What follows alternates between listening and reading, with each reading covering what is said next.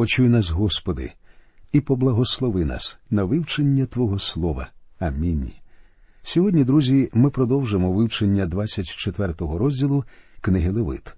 Минулого разу мова йшла про покарання сина Приходька в стані Ізраїлю за богозневагу. Ця тема повільно перейшла в наше сьогоднішнє оповідання. Якусь одна людина запросила мене в гості. Коли ми сиділи й обідали, я почув, як чоловік за сусіднім столиком вимовляв ім'я Бога, причому вимовляв він його частіше, ніж я у своїх проповідях. І вимовляв він його зовсім не в тому контексті, що я у своїй проповіді. Цей чоловік зневажав Бога, лаявся, використовуючи Боже ім'я. Гадаю, ставлення Бога до цього чоловіка, до його вчинку, зовсім не відрізнялося від його ставлення до юнака, який зневажав ім'я Бога, про що ми читали у 24 розділі книги Левит. Я читаю цей розділ вірші з 13 по 16. І Господь промовляв до Моїсея, говорячи Виведе того, що проклинав, поза табір, і покладуть усі, хто чув, свої руки на голову його, і закидає його камінням уся громада. А до Ізраїлевих синів будеш промовляти, говорячи кожен чоловік, коли прокляне Бога свого, то понесе він свій гріх, а той, хто Бога зневажив, Господнє ймення, буде конче забитий, конче укаменує його вся громада, чи приходько, чи тубілець, коли богозневажатиме ймення Господнє, буде забитий. Отже Бог проголошує своє рішення, а потім вирок, страта побиванням камінням. Вага злочину виражається в покаранні, до якого Бог присуджує винуватця. Всі, хто чув зневагу до Бога, повинні покласти свої руки на його голову в знак того, що на ньому лежить уся провина.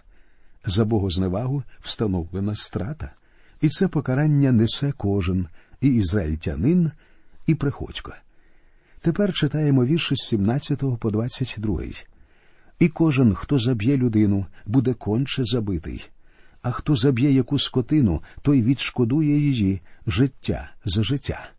І кожен, коли зробить ваду своєму ближньому, як хто зробив, так буде зроблено йому. Зламанням за зламання, око за око, зуб за зуба, яку ваду зробить хто кому, така буде зроблена йому. А хто заб'є скотину, той відшкодує її, а хто заб'є людину, той буде забитий. Суд один буде для вас, приходько буде, як тубілець, бо я Господь, Бог ваш. У нас усіх занадто м'які і ліберальні закони. Але ж покарання за вбивство людини встановив сам Бог. Ось воно перед нами. Супротивники війни пишуть у своїх гаслах не убий. А я все чекаю, коли нарешті з'явиться гасло з написом Хто уб'є яку-небудь людину, той буде відданий смерті. У цих віршах викладений закон, що пізніше буде називатися законом відплати, відомий нам більше за словами око за око, зуб за зуб. Це покарання виконувалося буквально, і цей закон застосовувався однаково і до ізраїльтян, і до приходьків. Тепер читаємо останній вірш 24-го розділу. І Мойсей промовляв до Ізраїлевих синів, і вони вивели того, хто проклинав, поза табір, та й закидали його камінням, і зробили Ізраїлеві сини, як Господь наказав був Моїсеєві. У цьому ще один моральний урок для усіх нас. Ім'я нашого Бога святе і повинно бути захищене а зневага до Бога страшний злочин. І ще людське життя священне і теж повинне бути захищеним. Бог також подбав і про захист особистої власності. Бог праведний у всіх своїх проявах і діях. Ми ж усі винні перед Богом. Душа, що грішить, вона помре, як говорить Слово Боже. Але Христос поніс це смертельне покарання за нас. Ось що сказано про це у віршах з 4 по 6 у 53 розділі книги пророка Ісаїї. Направду ж він немочі наші узяв, і наші болі поніс, а ми уважали його за пораненого, ніби Бог його вдарив поразами й мучив. А він був ранений за наші гріхи, за наші провини він мучений був. Кара на ньому була за наш мир, його ж ранами нас уздоровлено. Усі ми блудили, немов ті овечки, розпорошились кожен на власну дорогу, і на нього Господь поклав гріх усіх нас. Тепер, друзі, ми починаємо вивчення 25-го розділу книги Левит. Цей розділ розповідає про закони, що визначають життя в землі обітованій, про суботній рік, про ювілейний рік, про викуп майна і людей. Система законів Моїсея не тільки регламентувала життя ізраїльського народу, вона також прямо відносилася до землі Палестини, і це всіляко підкреслюється у 25-му розділі. Закони, що тут приводяться, починали працювати тільки тоді, коли Ізраїль ввійде в землю ханаанську. У пустелі ці закони не застосовувались. Цей розділ постійно і майже одноманітно посилається і повторює слово земля, коли прийдете в землю, спокій землі, оголосите волю на землі.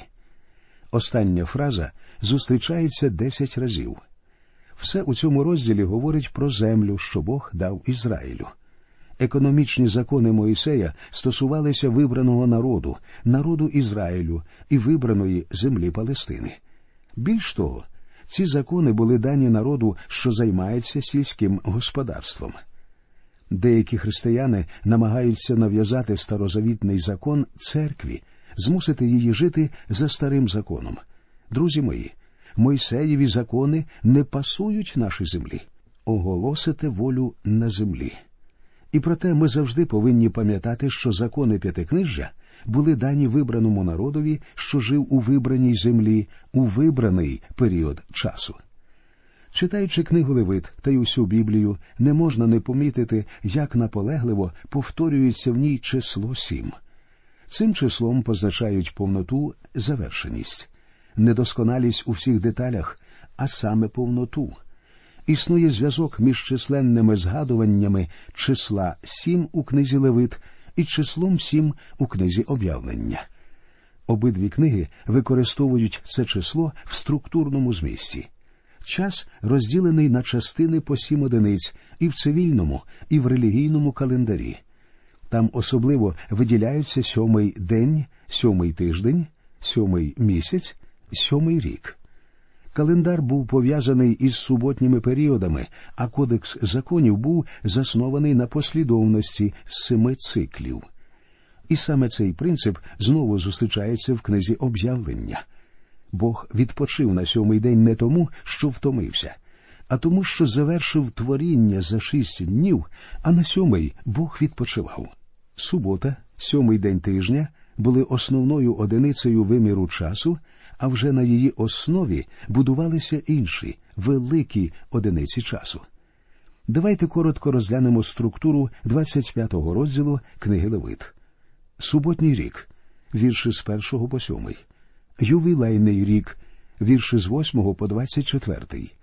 Викуп майна, вірші з 25 по 34. Викуп людей, вірші з 35 по 55. Отже, на початку розділу розповідається про суботній рік. Я читаю з першого вірша. І Господь промовляв до Моїсея на Сінайській горі, говорячи зазначимо, що справа відбувається при горі Синай. Закони ж наберуть силу тільки тоді, коли ізраїльтяни прийдуть у свою землю. І ми з вами пам'ятаємо, що Бог говорив з Мойсеєм зі скинії заповіту. Так сказано у першому вірші першого розділу книги Левит. Тепер прочитаємо другий вірш. Промовляй до Ізраїлевих синів та й скажеш їм коли ви ввійдете до землі, що я даю вам, то святкуватиме земля та суботу для Господа. Дивно, субота, виявляється, дана не тільки людині, але й землі. Сьомий день для людини, а сьомий рік для землі. Сьомий день своїм походженням походить від творіння, коли Бог відпочив від своєї праці, тому що в той день його робота була завершена. Субота означає спокій, і у своєму первісному й основному значенні вона говорить про спокій викуплення. Вірші з 9 по 11 з 4 розділу послання до євреїв говорять Отож, людові Божому залишається суботство, спочинок. Хто був війшов був у його відпочинок, той той відпочив від учинків своїх, як і Бог від своїх. Отож попильнуймо ввійти до того відпочинку, щоб ніхто не потрапив у непослух за прикладом тим. Суботство, тобто дотримання суботи, як бачимо з цього вірша, означає спокій. Сучасна агрономія знає, що залишати землю під паром кожний сьомий рік дуже корисно. В той же час відпочити могли і ті, хто цю землю обробляв, хоча вони могли зайнятися і якоюсь іншою роботою. Суботній рік для землі допомагав ізраїльтянам позбутися пожадливості. До речі, саме за порушення цього правила про суботній рік Ізраїль потрапив на 70 років у Вавилонський полон. Про що можна прочитати у 21-му вірші 36-го розділу другої книги Хронік. Ізраїльтяни не дотримувались суботніх років протягом 490 років, тобто вони пропустили 70 суботніх років і потрапили за це в полон на 70 років. Тепер читаємо третій та четвертий вірші. Шість літ будеш засівати своє поле, і шість літ обтинатимеш свого виноградника, і збиратимеш урожай його. А сьомого року субота повного відпочинку буде для землі, повний відпочинок, субота для Господа. Поля свого не будеш обсіювати, а виноградника свого не будеш обтинати. З цих віршів стає зовсім ясно, що закон про суботній рік мав відношення тільки до землі. Ізраїльтяни засівали свої поля і обрізали свої виноградники протягом шести років, а в сьомий рік не робили ні того, ні іншого. На землі і на людині лежить прокляття, і людина повинна своїм потом добувати собі хліб. Але прийде день, і прокляття буде зняте з творіння. Далі читаємо вірші з п'ятого по сьомий. Саморослого колосу жнив твоїх не будеш жати, а грон з необрізаних виноградин твоїх не збиратимеш. Рік повного відпочинку буде для землі. І те, що саме вродиться в цім відпочинку землі, буде для вас на їжу, для тебе, і для раба твого, і для невільниці твоєї, і для наємника твого, і для осілого твого, що мешкають з тобою, і для скотини твоєї, і для звірини, що в краї твоїм, буде весь урожай його на їжу. Тепер зрозуміло, що саме люди їли під час суботнього року. Земля була настільки родючою, що не було ніякої потреби сіяти щороку. У долині ріки Єфрат у часи Авраама взагалі можна було нічого не сіяти і не садити. Пшениця росла сама. Земля в Ізраїлі годувала і власника землі, і його слуг, і приходьків.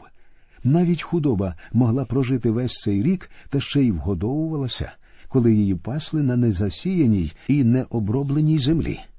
Протягом цього року Бог піклувався про людей і про тварин, про ізраїльтян і про приходьків, про бідних і про багатих, даючи їм стільки їжі, скільки їм було потрібно. Збирати ж врожай для продажу вони не могли. Є люди, які і сьогодні намагаються дотримуватися Мойсеєвого закону. Тоді я показував таким людям 25-й розділ книги Левит і пояснював, що існує не тільки суботній день, але ще й суботній рік, коли бідняки і зледенні можуть вільно заходити в виноградники, чи можливо це в наш час. Отож, друзі мої, ніякого Мойсеєвого закону, звичайно, ніхто не може дотримуватися. А якщо хтось і дотримувався, то лише якоїсь невеликої його частини суботнього року і ювілейного року вони точно не дотримуються. Цим розділом Бог дає Ізраїлю кілька уроків.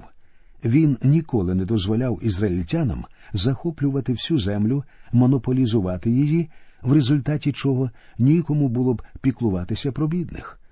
Бог захищав і землю, і бідняків. Він також учив ізраїльтян, що земля проклята, але прийде час, коли земля буде приносити врожай з надлишком. Сьогодні багато хто побоюється, як би внаслідок росту населення не настав такий час, коли земля буде не в змозі прогодувати всіх людей землі. Однак, друзі мої, Бог сказав, що коли прокляття з землі буде зняте, вона стане такою родючою, якою ніколи до цього не була. Бог задовольнить усі нестатки людини. Бог хазяїн усієї землі.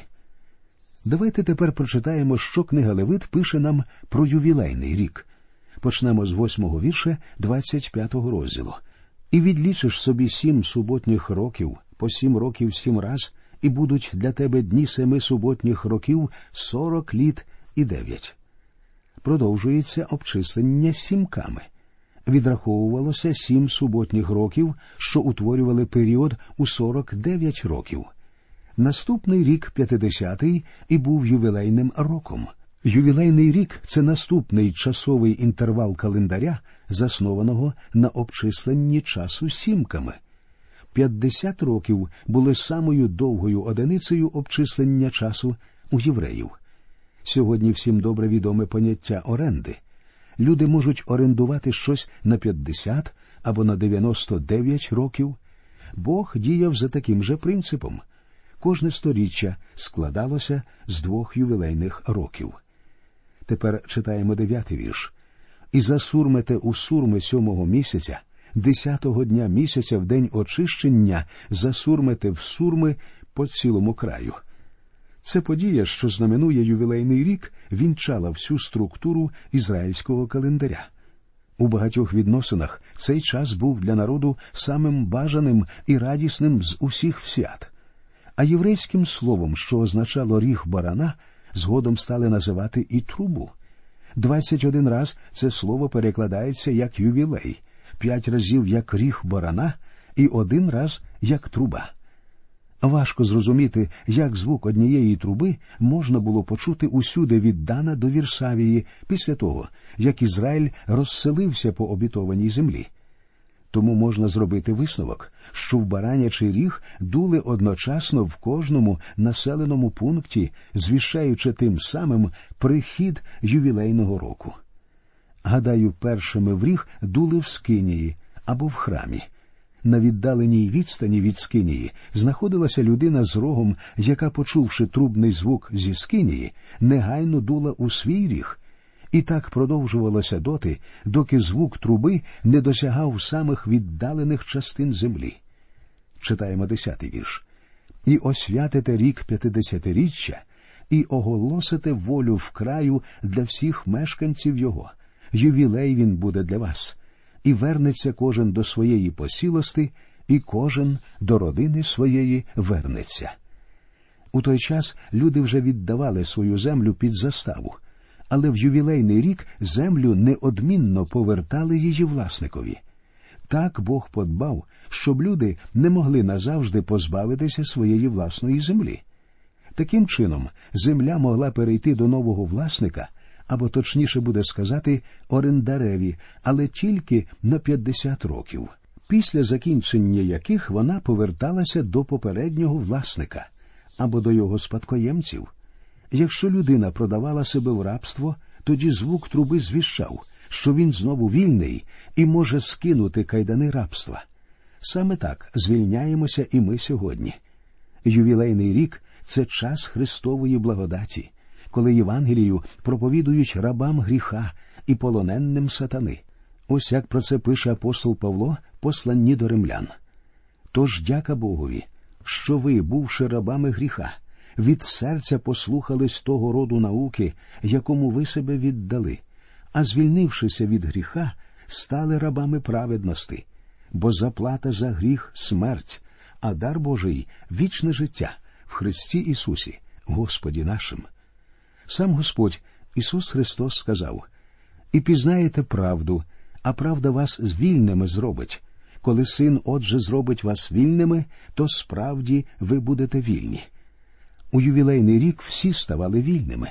Усе, що було віддано під заставу, поверталося. І коли ви приходите до Ісуса Христа, друзі мої, усі гріхи також прощаються вам. Він заплатив за наші гріхи і поніс за нас покарання, звільнивши нас від рабства гріха. Нехай ім'я Господа нашого Ісуса Христа буде навіки прославлено.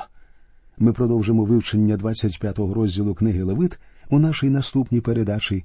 До нових зустрічей в ефірі, і нехай Господь рясно благословить усіх вас.